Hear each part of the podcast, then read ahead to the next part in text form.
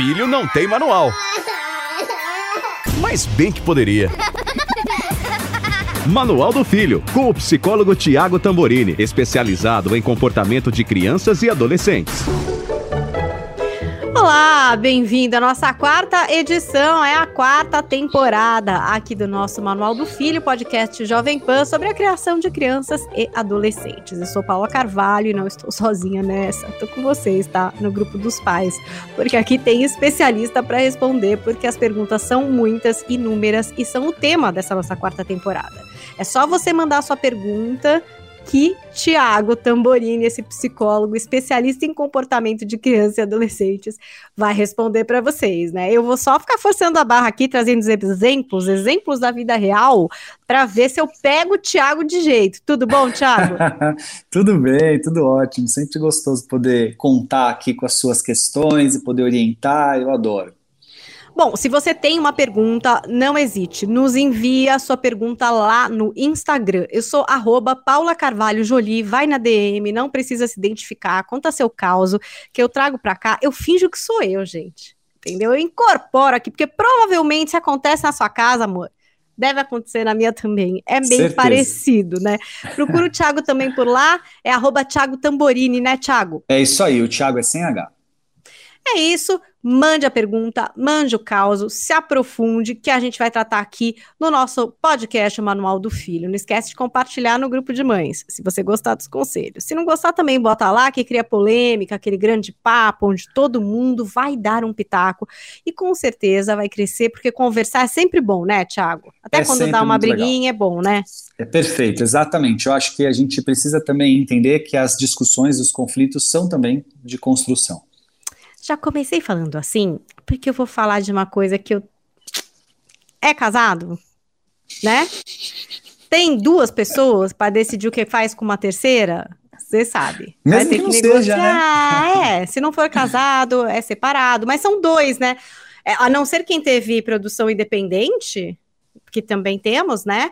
É, ainda bem, agora as mulheres podem ter seus filhos, se, se, assim entenderem que é o momento. Os homens também podem adotar os seus filhos no momento em que entendem, então podem ser pais solos também, mas numa configuração onde duas pessoas decidem por uma terceira, a gente vai ser não sei, é muito difícil das pessoas pensarem exatamente igual. Eu ainda não conheço esse caso. Pode ser que exista, vocês depois me respondam lá no Instagram se eu tô errada. A pergunta de hoje é a seguinte, ó. Eu e meu marido pensamos a educação do nosso filho diferente. É ruim para criança? Eu gostei disso, porque entre eles acho que ela já percebeu que não é tão fácil, né? Porque é delicado. Mas para criança, que é o objeto, né, que a gente quer acertar, objeto, é a pessoinha que a gente quer entregar o bom, né? Independente do que a gente pensa ou do que o nosso parceiro ou parceira pensam, a gente quer que no fim dê certo para essa criança. O interesse comum é esse. E aí, Thiago, essas discordâncias acaba que prejudica? Pois é. Depende, não é uma regra. Então, seja você casado ou não, o fato do outro lado, seja o outro lado o pai ou a mãe, discordar de algumas questões que envolvam a educação, não é, por regra, um problema. Então, quando se torna um problema? Quando envolve questões de valores, né? Então, os valores que aquele outro lado está carregando não são valores que aquela família ou aquele, aquele que zela pelo bem-estar da criança, do filho, uh, gostaria. E aí. Descreva valores, vai, Thiago, para já ah, ficar pensar... bem específico. O que são valores, para quem ainda está um pouco desconectado com esse é, com essa palavra, com esse princípio? Vamos pensar o seguinte: olha, forma de tratar o ser humano, é, princípios de bem-estar de convivência comum, uh, o que envolve ética, né? Então, tudo que envolve ali questões da educação de, de alguém que precisa estar socialmente bem inserido no seu, na, sua, na sua convivência, no, no seu papel no mundo, né? Então, é, vou dar um exemplo. Imagine que o pai, né, você como mãe, está angustiada porque o pai tem valores, por exemplo, que acreditam que burlar regras, uh, é, fazer, é, fazer o mal a alguém para se auto-beneficiar não é um problema. Então aí você está falando de uma uh, de, um desencontro que leva àquela criança, ao filho, ou seja, adolescente, um tipo de condição que o prejudica. E aí sim você deve lutar para que você seja uh, uh, vencido no seu ponto de vista, na sua forma de educar. Né? Agora, é, digamos que a, a diferença, né, a maneira diferente é na forma de lidar com o dia a dia. A forma de impor um limite, por exemplo.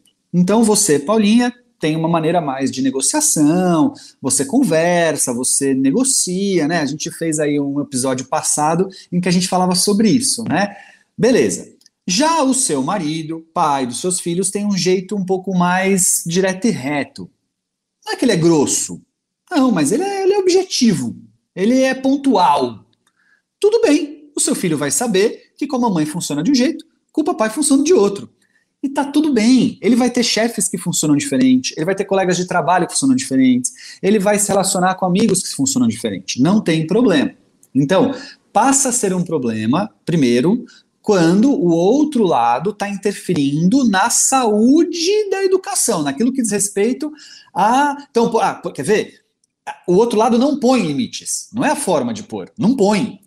Então, só um lado põe limite. Sobra é um para um, né? Isso é uma reclamação recorrente também. Isso. Sobra mais. Ah, a mãe tem que falar todos os não, ou o pai, enfim, depende Isso. da configuração aí. Aí é ruim. Aí é ruim. Aí o que você puder fazer para é, é, estabelecer né, algo que você seja ouvida, que você transforme na relação aquilo, você faça. Você morra tentando, mas tenta até morrer, porque é importante para aquela condição de, de educação do seu filho, tá? É, então, agora, vamos, vamos imaginar que não seja possível. Tem pais nos ouvindo aqui que são separados, e o outro lado é o lado permissivo, o lado que não põe regras, o lado que não cuida da alimentação, o lado que não põe rotina. E você está lutando, você está fazendo o que você pode, tá, até na justiça você já entrou, mas por enquanto você não está tendo sucesso. Eu deixo aqui uma mensagem positiva. Não demora uma criança, um adolescente perceber que este outro lado, que é o lado permissivo, que não põe regra, nananã, é o lado que não cuida, que não se preocupa, que não está querendo o bem-estar. Olha, quando eu digo não demora, às vezes não sai nem da adolescência, já percebeu. Então, tem também um outro lado aí, que é de você saber que se você está fazendo a parte correta, ainda que ela seja às vezes a mais dura, será recompensado por isso como uma percepção de alguém que cuidou, que, que, né, que ajudou. Mas estou dizendo isso só para acalmar os ânimos das famílias que estão vendo isso, porque são muitas, infelizmente. Geralmente no papel da mulher, né? É, infelizmente, como a mulher acaba ficando muitas vezes com a guarda do filho numa separação, o outro lado, que é o do pai, acaba tendo mais essa condição de quando está com ele é tudo bacaninha, tudo legal, sem regra, não precisa pensar em estudar porque é só final de semana, não precisa pensar na alimentação, porque já que é só final de semana mesmo, não vou me preocupar com isso, e é onde começam a dar é, entraves e, e encrencas, né? Mas, de qualquer forma, voltemos à pergunta inicial, né? Então, é ruim? Não necessariamente. Tudo bem, pai e mãe, pensar e agir diferente. Desde que este pensamento não inclua que um dos lados está objetivamente prejudicando o filho, seja na sua saúde física, quando, por exemplo, não põe regras de alimentação ou não cuida para ter uma rotina, seja na saúde mental, a forma com que fala, a maneira com que trata os assuntos, né, como trata, então também precisa ser cuidado nisso, ou qualquer outra coisa que pudesse envolver. Vou dar um exemplo final, tá? É, imagine que você descubra que na do outro lado, na outra parte dessa história, não importa que lugar você está, se pai ou mãe, há, por exemplo, uma permissividade com drogas. E aí? Você está criando uma, um prejuízo objetivo àquela, àquele filho, à educação daquela criança. Então aí é muito ruim essa divergência. Mas aí, perceba que é óbvio. Então, na maioria das vezes, o que preocupa as famílias não deveriam, porque o óbvio é óbvio, teria que estar tá preocupando mesmo, ela não vai se questionar. Mas o que não é óbvio, geralmente, é onde você não precisa se preocupar. Então, poxa, eu, é, eu digo que não tem negociação, tem que ir dormir a hora que eu mando. E quando está com o pai, o pai tem ali as regras dele, que de vez em quando é, muda um pouco isso. Ok, são formas diferentes de lidar com a mesma situação. Não tem problema. Só vou te perguntar uma coisa, Thiago. Claro, num caso extremo, tipo isso, permissividade com drogas. Não, não. E o outro se falar assim, bom, então vai ser uma grande briga. Mas vamos imaginar que nem é uma coisa assim. Não é, é dessas divergências totais do dia a dia e tal. Qual que é? Porque assim, o que, que eu percebi? Já fui para análise com meu marido e tudo. e muitas vezes a gente nem pensa tão diferente assim, tá? Nem posso dizer, acho que de valores é muito próximo é mais numa questão também de negociação. Ele acha realmente que eu negocio demais, que não precisaria, que eu estendo. Eu acho que ele espera explodir para reagir. Enfim, cada uma opinião sobre o outro. Só que o que eu, a gente percebeu bastante em análise foi que, tipo, a gente não combinava antes o jogo, uhum. né? Então Dupla virava mensagem, uma né? coisa né? meio aleatória, assim, tipo, chego eu lá, tô numa conversa, negociando esse final de semana, por exemplo, começou na segunda, olha, eu vou ver, olha, eu vou procurar saber, é, vamos ver o que dá para fazer, talvez, é, concordo, tô aí nesse, nessa abordagem. Aí, sem saber, sem ele ter nenhum contexto, porque eu também não contei para ele, ele também não me perguntou e não estava atento para ver o que estava acontecendo ele fala: não, não vai e ponto final. Vai com a gente e não vai em casa de amigo. É, ah, mas a mamãe então, não interessa, não vai, não vai. Pronto, decidi. E aí eu ficava assim, tipo, gente, calma, o que aconteceu, né? O que que tá acontecendo? Poxa, você me desautorizou, tô aqui numa conversa, desenvolvendo um elo, conversando com ele, sabe? Ele tá confiando aqui que eu tô tentando chegar no Perfeito. melhor acordo. Eu não sei se vai, podia dar, podia não dar, mas a gente tava conversando, tava tudo bem, por que que você ficou tão bravo? Por que que você já decidiu? Só que assim, e aí não tinha essa. É, acontecia tudo, entendeu? Quando vê, já um proibiu, já o outro chorou, já eu que tava lá, enfim, como se não tivesse. E isso é uma coisa que a gente percebeu.